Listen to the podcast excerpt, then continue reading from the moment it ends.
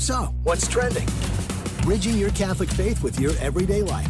You're listening to Trending with Timmerie on Relevant Radio. You want to try me? I'm not talking about that. You're a full grown man in size, but it's more than inches or pounds. You can be four feet tall and be a man, six feet tall and be a child. Being a man is something that you gotta work at real hard. Welcome to Trending with a little help from Mr. Ben Cartwright, giving away the theme for today's program what it means to be a man, a good man, specifically a Catholic gentleman, disciplines for developing virtue. Jason Anderson is my guest for our first segment. He is a husband, father, history teacher, founder of the Hoban Society of Gentlemen. So we will find out exactly what that's all about, why he felt called to start that group, and maybe that can be replicated in other places, really inspiring what's happening. And he is the first of our two guests on the program today. My name is Brooke Taylor, in for Timmerie. Glad to be back with you. And we've got a jam packed show. It's Thursday, so that also means it's weekly marriage hour here on Trending. And both of our guests necessarily speak to relationships from a Catholic perspective, which ties into our theme a man's masculinity, true virtuous masculinity complements and brings out a woman's authentic femininity and vice versa. And our second guest on the program is Colleen Carroll Campbell. She is a former presidential speechwriter for George W. Bush, author, journalist, as well as a wife and mom of four. And her book, The Heart of Perfection How the Saints Taught Me to Trade My Dream of Perfect for God's, is what we will explore on the second part of the show. So she covers the challenges of perfectionism. When is being a high achiever going into the area of sin and vice and obsession and control and scrupulosity? And so ultimately, how she was able to embrace abandonment with the saints and how they were instructive and how to live in the present moment and letting go of the desire of control. So we are going to talk about that. We have our work cut out for us. A big show today, lots to get to in the next hour. So let's jump in. My first guest is the social studies department chair at Archbishop Hoban High School in Akron, Ohio, where he has taught AP US history, world cultures, modern world politics, U.S. history, economics, and it goes on for the last 22 years. He teaches college credit plus courses. Also, his archaeology class has collaborated for the past nine years with the team at Mount Vernon in helping to excavate parts of the Washington estate, also working for two years at historic Jamestown. Jason was named Ohio's Outstanding Teacher of American History by the Daughters of the American Revolution in 2011. And he and his wife Susan are also the father of two sons. Delighted to hear more about his work now. Welcome to the program, Jason Anderson. Thank you, Brooke. Uh, this is quite an honor to be on your show. Well, eh, I'm looking forward to the time we have. I know it's going to go quick, so I want to just jump right in. And what you're doing to reach the hearts of young men. I just want to look at some of the numbers. If you are a regular listener of Timmerie's show or relevant radio at all, you're very already clear eyed about this, but the landscape boys are more likely to be diagnosed with ADHD. Young women are going to college at rates higher than men. Boys are falling behind in education. And also the substance abuse, addictions, pornography, mental health issues plaguing our boys. And 80% of suicides are men. And I know that this is your work this is your heart. As an educator you instruct both young men and women each with you know different strengths and challenges. But in regards sure. to the guys take us take us into what you're seeing. Do those numbers that young men are struggling match your experience? And what do you observe in your classroom year over year? Sure. I think that over the past 20 years there's been a change in uh, in, in the way that young men are young men um, I think that there's a there's a great competition within the classrooms all across the country, whether they be public school classrooms or Catholic school classrooms, where the teachers are in competition with technology, in competition with cell phone use and things of that nature that are just bombarding our young men with everything that is is not at all manly, uh, not at all good and wholesome and Catholic. And so, as a as a Catholic teacher, you're constantly competing with that. And so it, it is it is easy to see the young men specifically um, rising in, in ADD and these attention deficits because they're simply not given those outlets um, to release that energy that every young man has. Uh, and they're, they're kind of demanded that you will sit in place and you will sit here and you will do this thing in this chair versus, you know, active learning and, and active participation in, in the world around them. And, and part of what we've been trying to do over the past couple of years at Hoban, especially with the Society of Hoban Gentlemen, is to get these young boys, these young men, these good young men, and they're all good young men, really focused in a way that how can I express my masculinity, my sacred masculinity? How can I express it in a, in a manner that complements the women at school and complements each other as young men in the school? It's a challenge, um, but it's a it's an exciting challenge, and it's something that I'm definitely up for the challenge for. And I see the young men are are just chomping at the bit to be able to get in and and be part of this and express themselves in a way that maybe they've never been allowed to do prior to, to this kind of experience. And we know what the transcendental is truth, beauty, and goodness, that truly holy aspects can't compare to what we see in a worldly sense. And even, for example, the way we dress, that the more formal the attire is, the more gender specific it is. So for men to wear a tux, it's very male in the way it looks, a woman to wear a ball gown, and that there is an art form to that. It doesn't mean that we need to compete to spend a lot of money and wear a designer brand, but there is an art form to the suit. And I know that's one of the many things that you do, whether it's service or craftsmanship or prayer, even how to wear a suit. And maybe you can yeah. kind of open us up into some of the pearls that you've passed along in what this Society of Hoban Gentlemen does and offers. Sure. Actually, one of the very first things that we ever did uh, when this club first started, when it was first formed, um, it was prior to, I believe, a fall dance that we had had at school.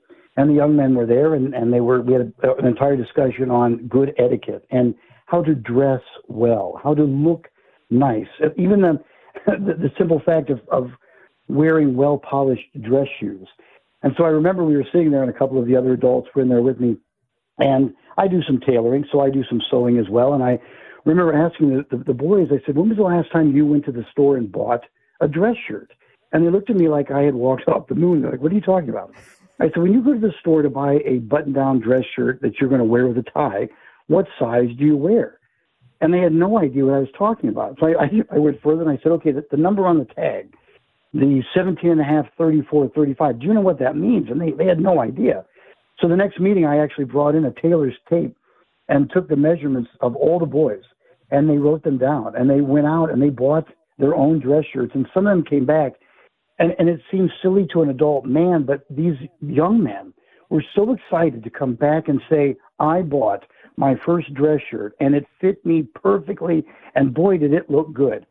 And I will never forget one freshman boy came in after that initial meeting, and he paused every young man in this meeting, and he stood up in front of everybody. This was a freshman kid, and there's seniors and juniors and everybody in this group. And he walked to the front of the group and he said, "I'm going to show you something." And he was so proud of the fact that he had, for the very first time, polished his own shoes. And that sounds so silly, but it was such a hmm. sense of accomplishment. And every every young man in that room stood up and applauded this young man for what he did. And that from that point on, this this is done. This is an amazing thing, and these young men just crave this kind of bonding experience with each other in such a positive, positive fashion. Yes, and it's so profound yet so simple. Uh, Jason Anderson is my guest. He's a husband, father, historian, founder of the Society of Hoban Gentlemen at the Catholic High School, where he is the social studies chair, Archbishop Hoban High School in Akron, Ohio. And I know, Mr. Anderson, that your official prayer for the Society of Hoban Gentlemen is the Chaplet of St. George. St. George is your patron. Why did you choose that saint for your group? That was that was a that was a no brainer. I'll be really honest with you, Brooke. Um, first of all, our school mascot uh, were the Hoban Knights. So picking a knight mm. was was definitely one we had to look for. And St. George is one of my patron saints. And so finding a, the most manly, masculine, just awesome image of St. George was my was my first quest. digging into the history of the church, which I do a lot and I really enjoy, uh, finding this old chaplet of St. George with an initial prayer, you know, asking God, for example, uh, in the very beginning prayer to to uh, enliven uh, my intellect, illumine my the darkness of my intellect with a ray of thy heavenly light, and inflame my heart with a fire of thy divine love. And it goes on and on. And so to have this chaplet as part of our initial uh, meeting, every meeting, is so very, very important because that's the core of, of what we do and who these boys are. It's it's very easy to say, hey, let's get a bunch of guys together and let's let's be guys. It's something very different to say, hey, let's get all these young men together and let's be good Catholic young men.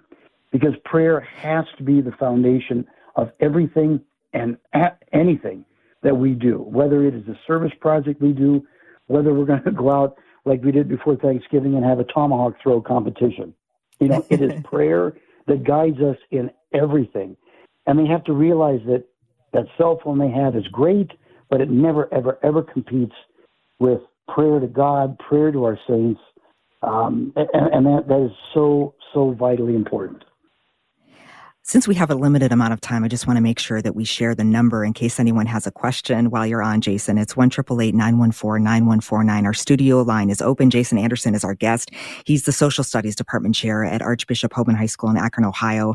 And over the past 22 years, teaching AP US history, world cultures, archaeology, also the founder of the Society Hoban Gentlemen's Club, which we've been discussing and discussing. And Jason, in where we are facing this crisis of masculinity, increasingly we see grown men who just haven't matured. And if you drill down into it, it's actually the definition of effeminacy and not affected speech, for example. But St. Thomas Aquinas defined effeminacy as the inability to put aside pleasure in pursuit of the arduous good. And so how many men who are grown adults still chase after entertainment, whether that's video games or constant, you know, overeating, whatever.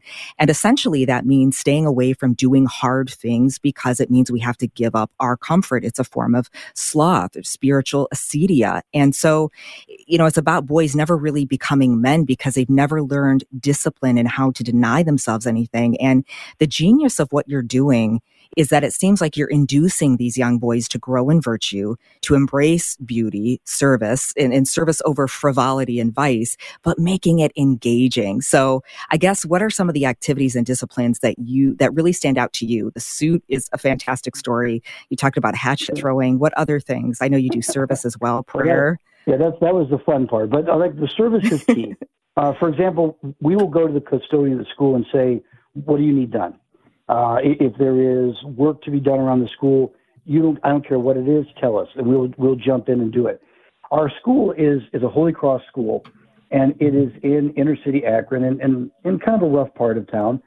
And the neighborhood that we are in is the core of where our service needs to be, and it needs to continue and it needs to grow uh, bigger and better. So we we are working on literally going across the street from our school into the neighborhoods engaging the neighbors, uh, offering service, offering help.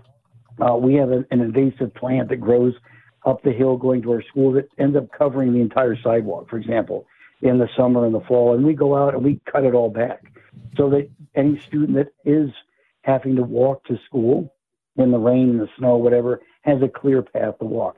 That's just something we do. We just get in and do it.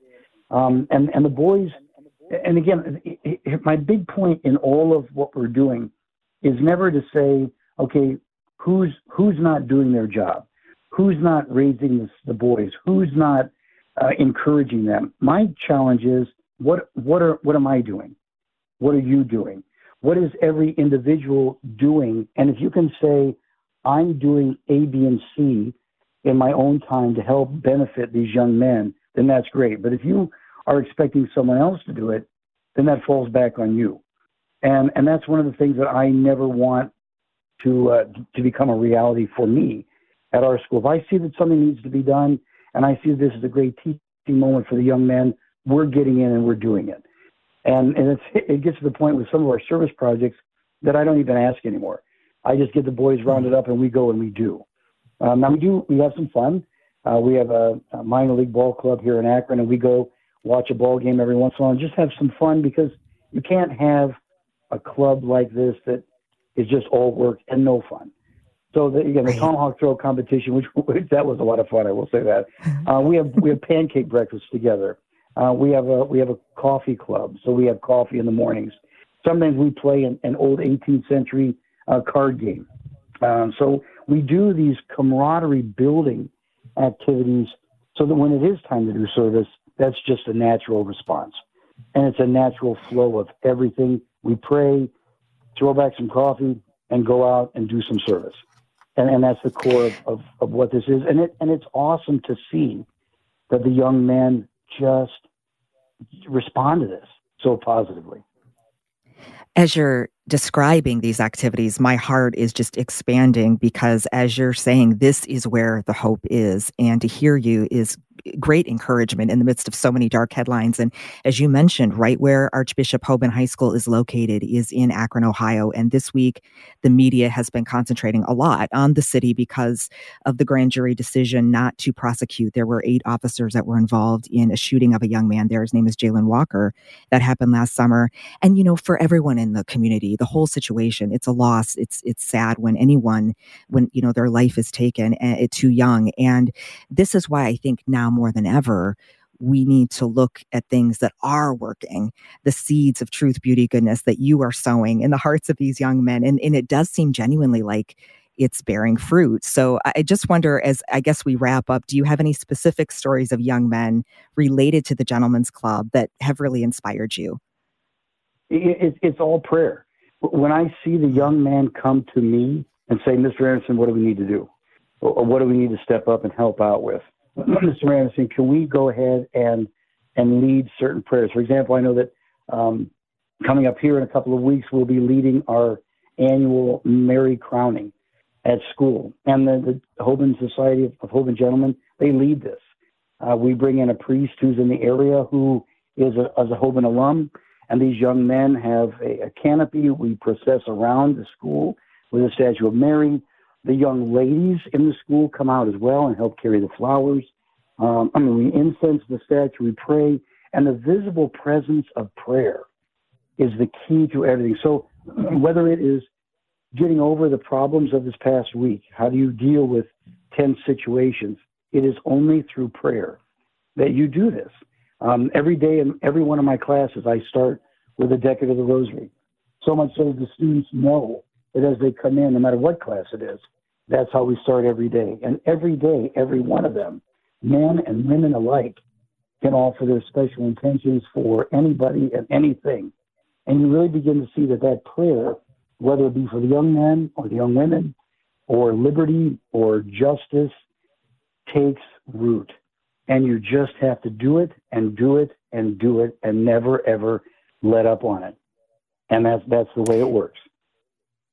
Well, the zeal with which you also demonstrate and teach is very contagious. And I, I can say that because, in the interest of full disclosure, my son Grant was blessed to be one of your students. And not only in prayer, but as you teach American history and archaeology and religion, it is beautiful because you are living that. And we need more of it. So I know on behalf of all teachers, especially again, when you see some of the bleak discouraging things that are going on in our education system, whether that is public, private, it, it's sometimes depressing. So it's so hopeful mm-hmm. to hear about what you're doing. And I hope too that as we hear this about the Hoban Society of Gentlemen, that maybe it could be replicated. Did you just kind of receive this inspiration or had you heard about it somewhere else? Because I hope it catches on. I hope it does too. And really, it was just simply one of those situations where several of my colleagues at, at school and I were just so distraught of the constant attacking of masculinity and young men across all you know the, the, more common media outlets. And we looked look, look at each other and said okay we need to do something. What do we do? We need to do it. We need to make it positive. We need to make it catholic centered. We need to make it prayerful. We need to make it engaging. And and away we go. And it's it's been a lot of fun and again, we get young men who are athletes, we get young men who are, you know, bookworms, we get everything in between, and, and a mix of everything. We get seniors, we get freshmen, we get incoming students. Um, our uh, demographics in our school it changes often. It changes a lot, and our club reflects that. And that is that is just an amazing thing. And they're not not every young man is Catholic that's in the club, and nor do they have to be. Um, every every young man. I was talking to one of my colleagues this morning about having uh, the chaplet of St. George that I make for them, and, and they have. Some of them wear that as a bracelet. Some of them put it on their book bags, and you'll see these walking down the hallway.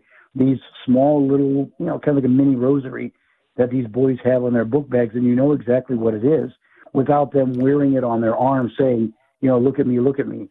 And that's what makes a good man and, and a humble man. And and I really appreciate the opportunity to talk about this, but I have to be humble myself and say that there's a lot of people at our school that are doing amazing things to build up the young men and the young women in a good Catholic sense. And I'm honored and I'm totally blessed by God to be there and to continue to be there and, and have an opportunity to do this kind of service myself with these young men at Hoban. Amen. And I, you know, there have been so many prayers and sacrifices offered for that. So to hear it is encouraging. And, you know, it's not just the other guys that might notice the chaplet. It's it's the young Catholic girls that notice the guys wearing the chaplet as well. So that's a beautiful sign. Like, okay, that's a good guy. And of course, we're all striving and sinful, but it's a beautiful thing. And I hope that this model is is replicated. And I have to smile because in contacting you and putting together the timing, filling in for Timmerie today, and seeing on the calendar that the Feast of St. George is just three days away. Right? Are we almost? Uh, is it on the twenty third? On Sunday, my my son's birthday. Wow. So the patron, a, a, special consolation and grace to be able to have you share. And we thank you so much. Again, Jason thank Anderson, you. husband, father, historian, founder of the Society of Hoban Gentlemen at the Catholic High School, where he is the social studies chair at Archbishop Hoban High School in Akron, Ohio. We thank you so much for your leadership and for your example. Thank you very much, Brooke. Have a great Feast of St. George Day.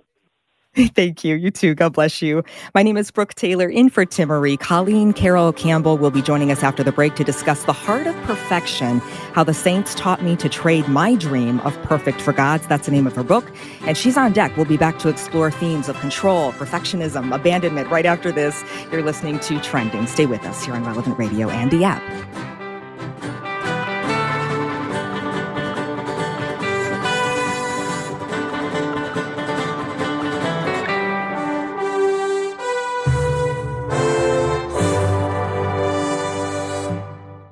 For 40 years, Kolbe Academy, our show sponsor, has aided parents to help their children excel spiritually and academically.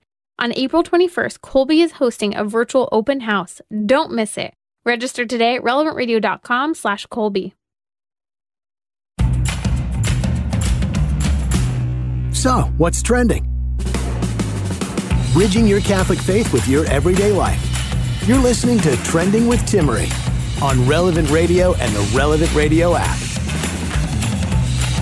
Carroll Campbell is an award winning author, print and broadcast journalist. She is a former presidential speechwriter, and her books include My Sisters the Saints, her spiritual memoir, and The Heart of Perfection How the Saints Taught Me to Trade My Dream of Perfect for God's, which we are going to explore today. Welcome back to Trending. My name is Brooke Taylor in for Timmerie. And before we even open the pages of this magnificent book, I want to just share the studio line in case you have a question for Colleen. She will be with us for the rest of the hour. It's 1 914 9149. Delighted now to welcome Colleen to the program. Hello.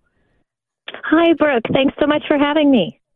So glad that you were able to, to fit us into your schedule. I enjoyed your book when it first came out. It's been out for a little while. I revisit it periodically and just so appreciate the theme because even in the title, Colleen, The Heart of Perfection, how the saints taught me to trade my dream of perfect for God's, there is so many different layers that we can take away and contemplate because we know, and I know you will talk about it in your book, when we think of perfection, it can take many different forms and and that can also be a place of great spiritual battle and blurred lines. What's the difference between being a high achiever and obsession, OCD, scrupulosity, and ultimately a desire to be in control. And all of these themes in your book you cover with honesty, clarity, and then ultimately taking us into the sacred heart of Jesus, the place of perfection and peace. And and I guess I just want to start there. This very transparent story is a personal one for you.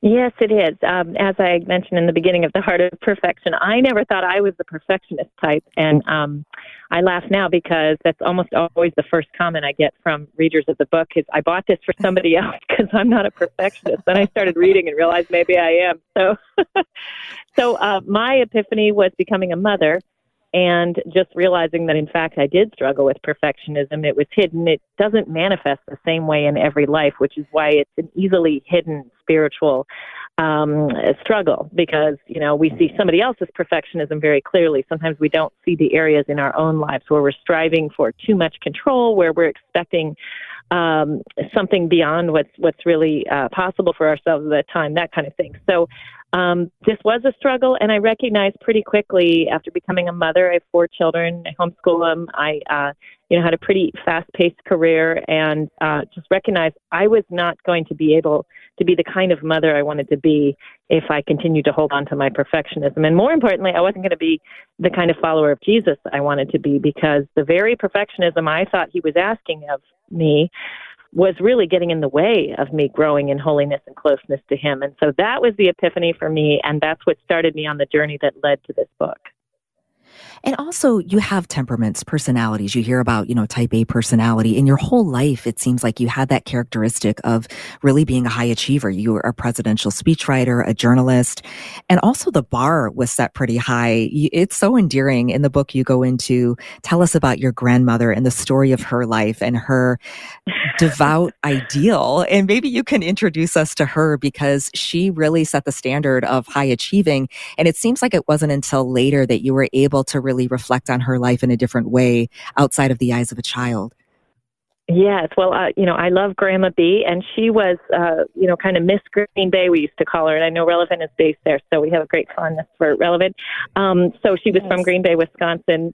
Uh, she had 12 kids, and she ran nearly every arts and Catholic organization in town. She was on the board of everything. She helped start Art Street, a big festival there. She was running the Symphony Guild uh, board of Catholic Charities, plus the you know the 12 kids. Then she was taking in foster kids, animals that needed homes. That was her too.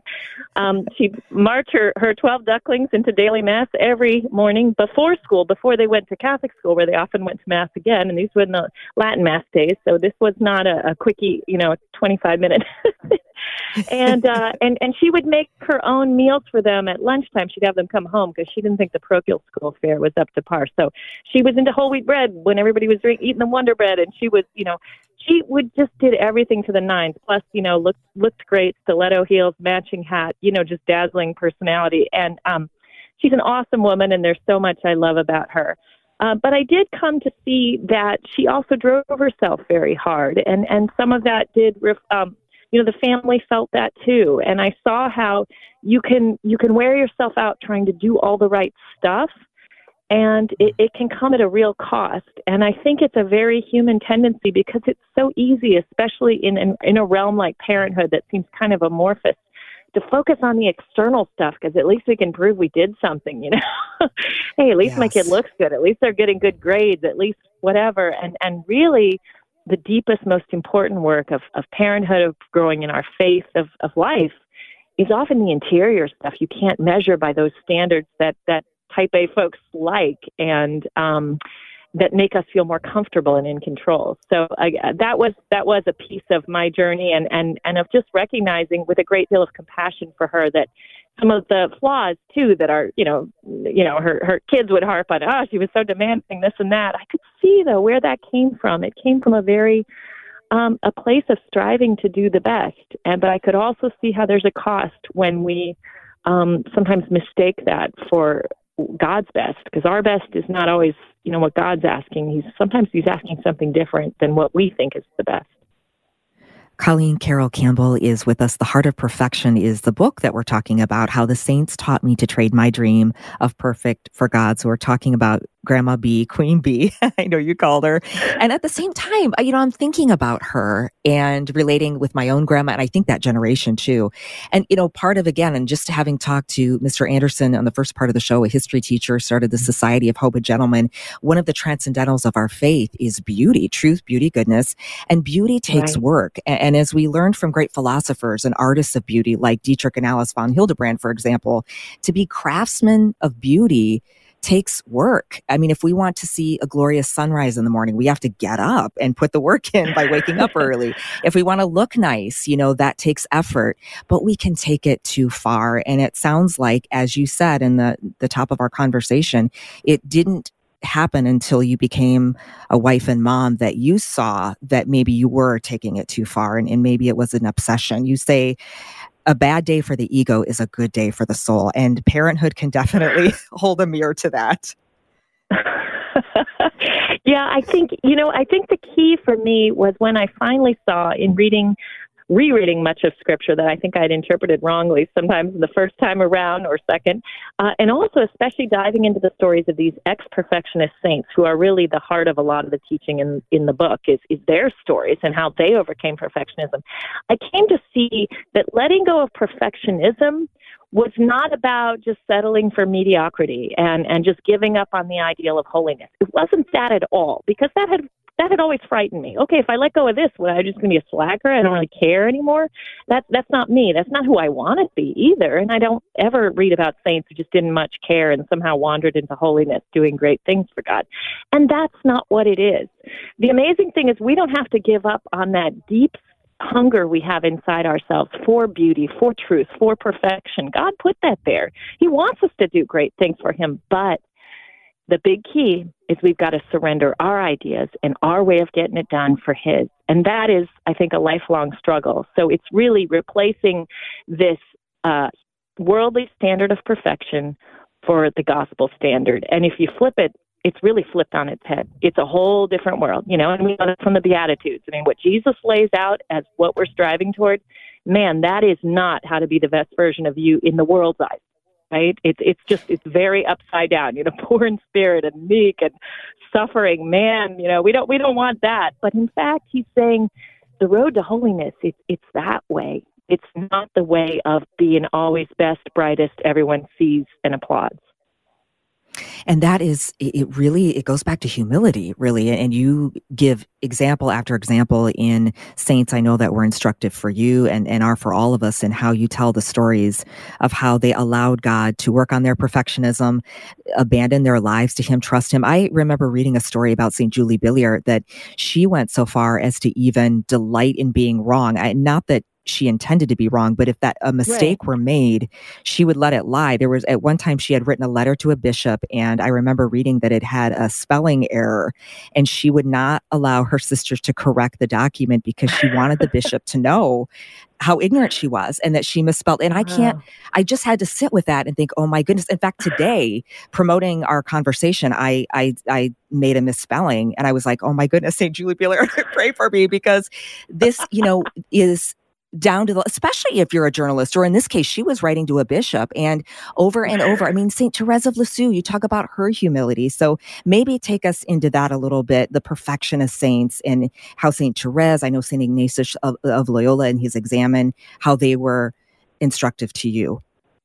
Yeah, well, there's so many. I mean, once you start looking, you see it everywhere. And there were more stories yeah. I could have told, but the ones I picked, uh, saints like Alphonsus Liguori, Ignatius Loyola, Jane de Chantal, a, a mother, ended up being a single mom of four and, and working mom too. She was a busy lady, um, you know, striving for the best, but uh, often at the cost of, of to people around her and, and to great cost to herself, not getting enough sleep, not eating enough, trying to do all these things uh, to the nth degree until St. Francis de Sales, himself a recovered perfectionist, got a hold of her as her spiritual director and said, No, you're going about it all wrong. It's gentleness, humility, and meekness. That's where Jesus works in our lives. And then he will do amazing things. And the two of them founded the Visitation Order, did all sorts of great things together.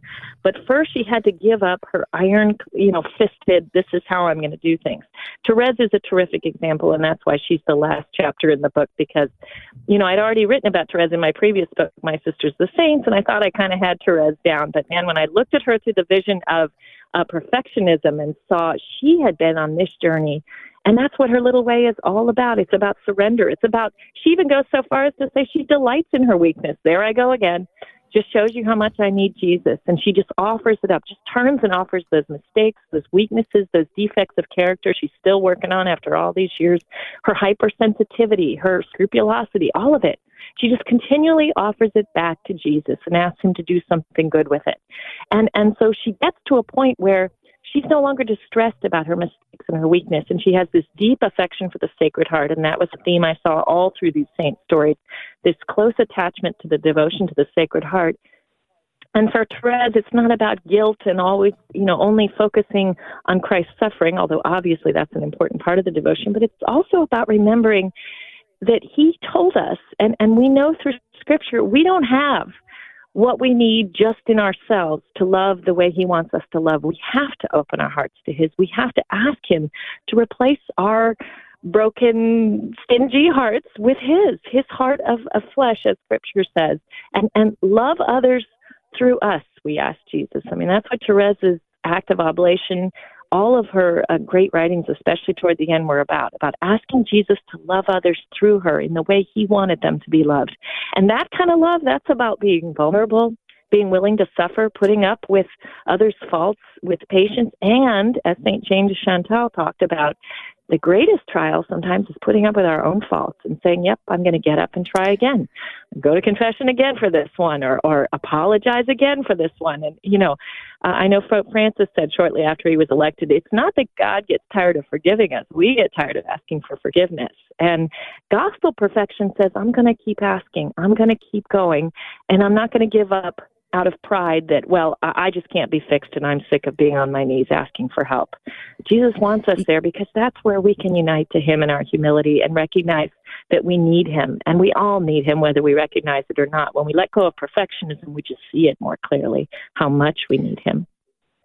It's so true. And the human condition remains the same through time, whether it's the Middle Ages or antiquity or our modern era. We might have different anxieties or fears, but, but really when it comes down to it, you know, that we, many women are people pleasers. We want, we want, we all want to get to heaven and we fear, you know, losing the things that we love. And I think that's why over and over the stories of the saints speak to us. Saint Jerome, the patron saint of difficult personalities, or Saint Therese and her little way, and Saint Benedict of Nursia, who you really beautifully demonstrate in your book how he moved from really fleeing the corruption of the world in Rome during that time to embracing monastic life and really how his rule, the ordinary, profound simplicity transformed your own. And I wanted to just quickly, I guess maybe almost on the other side of the spectrum, ask this question from producer Patrick Alog. He said, what how what is your response to people who say, "Oh, as long as I make it to purgatory,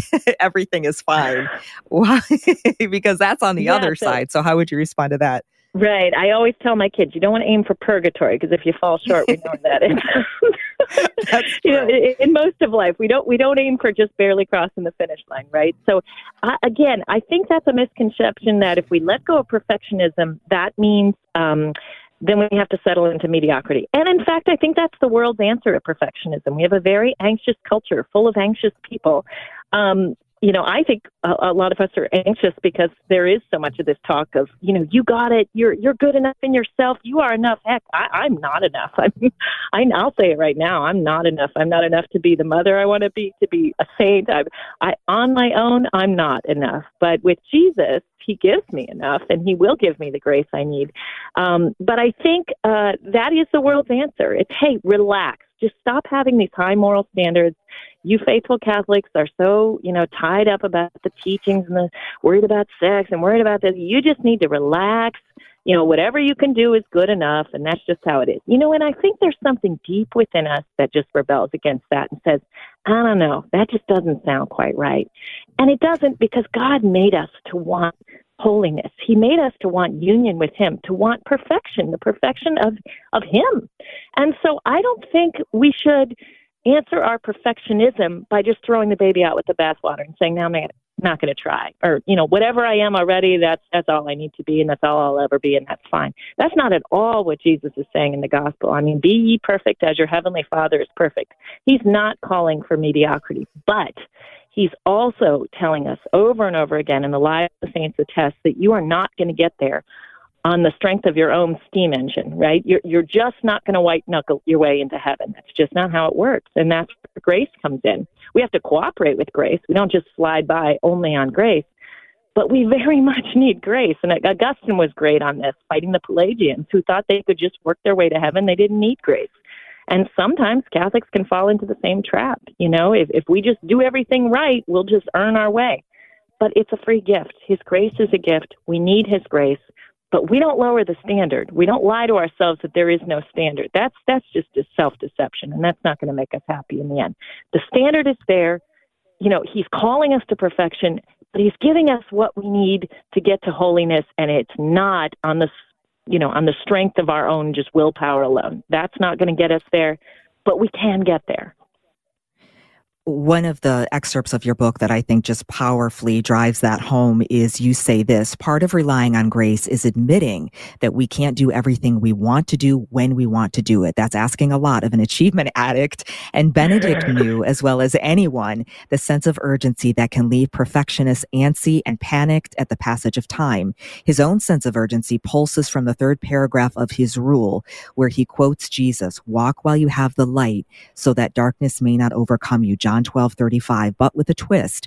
Run while you have the light. Benedict urges, run after assuring us, My words are meant for you, whoever you are. Let us arise without delay, the scripture stirring us. You say we must be ready to run. Benedict believes, yet we must also be ready to acknowledge the limits on how far we can go at any given day. And that is where habits and routine come in. So I want to leave it there and come back and revisit that as well as then taking us into the Sacred Heart. You mentioned it and how the Sacred Heart of our Lord transformed your own journey into perfection to abandonment. We'll be right back with Colleen Carroll Campbell. The Heart of Perfection How the Saints Taught Me to Trade My Dream of Perfect for God's is the book we're exploring. My name is Brooke Taylor in for Timmerie. You're listening to Trending. We'll be right back here on Relevant Radio and the app.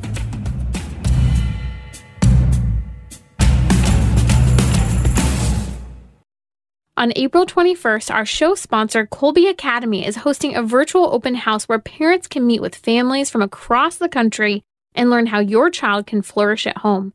Register at relevantradio.com slash Kolbe.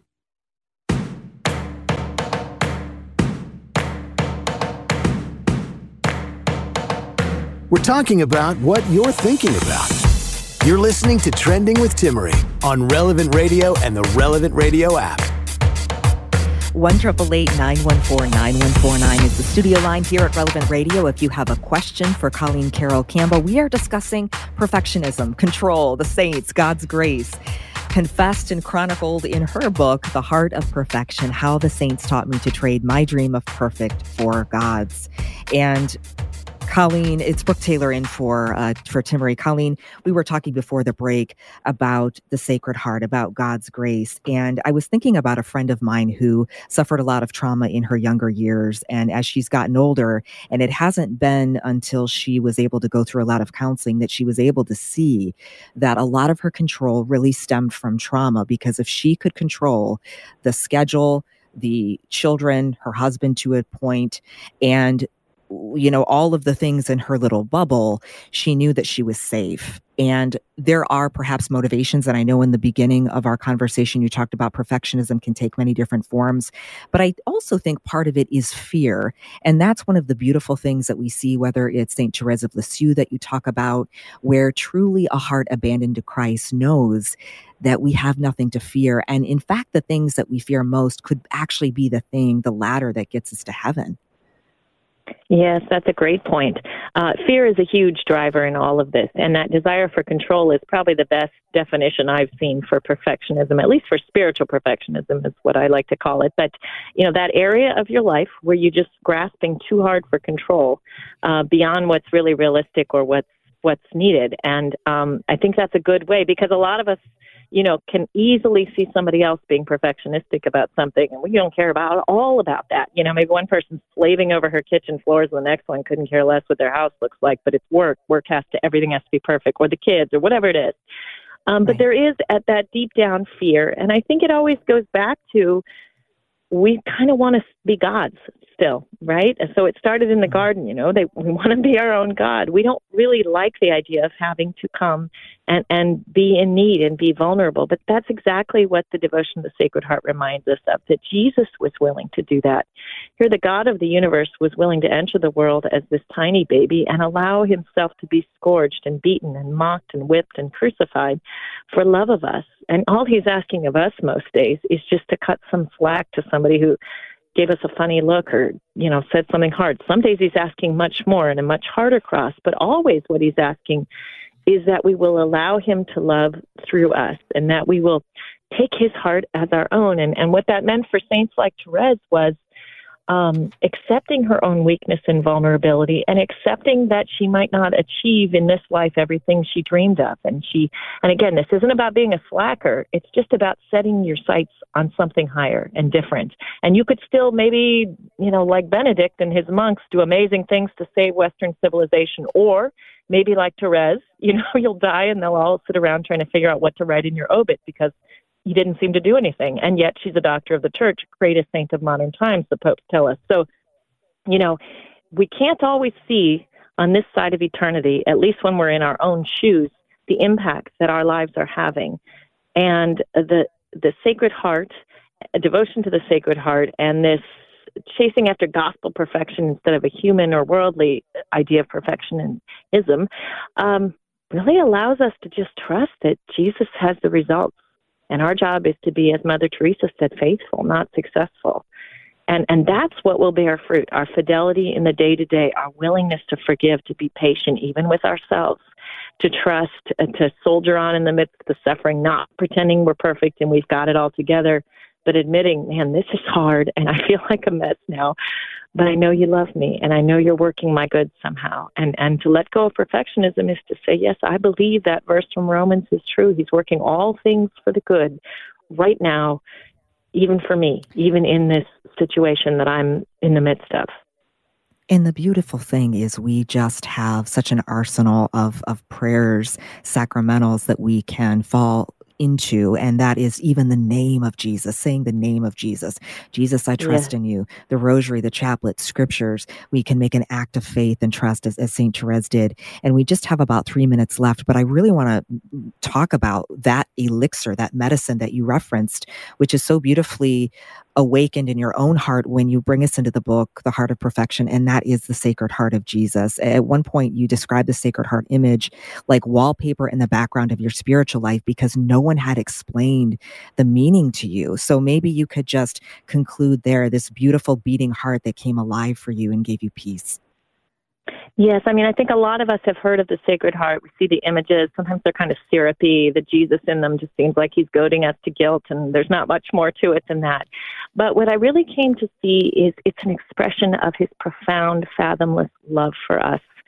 Uh, how much he would do for us, and how he's calling us to love in this just in this infinite abyss of love, and how uh, he's not asking us to be good enough before he loves us He's asking us to surrender to Him, to let Him take over every area of our lives, even those areas that we really, really want to hold on to, hold on to control. And and you know, I think Therese talks a lot about also not mistaking this for an easy path. We know that, and she says at one point, you know, don't think that if you follow this path of love, that this is going to be all sweetness. She says it's completely the opposite. You're you're really you're giving yourself up with any reservations to whatever God wants. And that means you can expect to help carry his cross.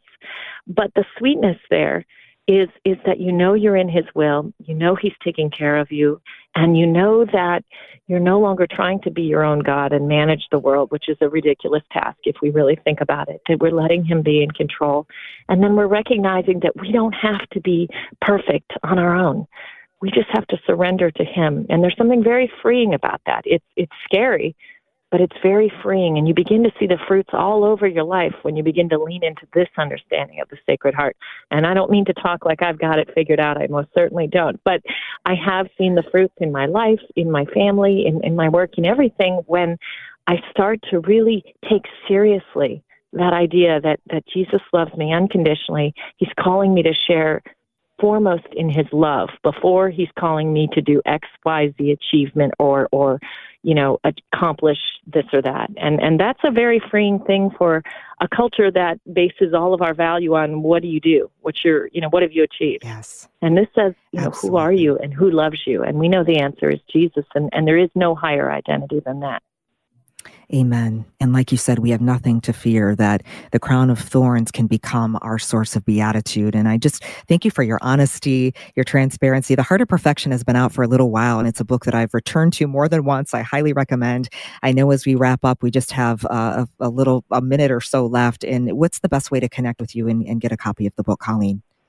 Sure. Well, The Heart of Perfection is available, um, you know, all the usual outlets, uh, Amazon, Barnes & Noble, a lot of Catholic bookstores. Um, my website is colleen-campbell.com, and that's where you can see links to, you can get a free study guide to the book if you want to read it with friends. You can see, you know, if I'm speaking somewhere or doing something like that, you can read uh, other works that I've done and, and, and see more about me there. So that's colleen-campbell.com we will check it out. God bless you. Thank you. And um, thank you. Thank you for being with us. Thank you. God bless you. Thank you to my first guest, Jason Anderson. He, husband, father, historian, founder of the Society of Hoban Gentlemen, joined us to talk about the Catholic high school where he is the social studies chair. And the Gentlemen's Club is a place for young high school men to learn about virtue, service, self respect. If you missed him, I recommend checking out the podcast episode, sharing it with others. Thank you to Colleen Carroll Campbell. And the Rosary Across America is next. Drew Mariani hosting tonight. God bless you. Sacred Heart of Jesus, pray for us. St. George, pray for us. Until next time, God bless you.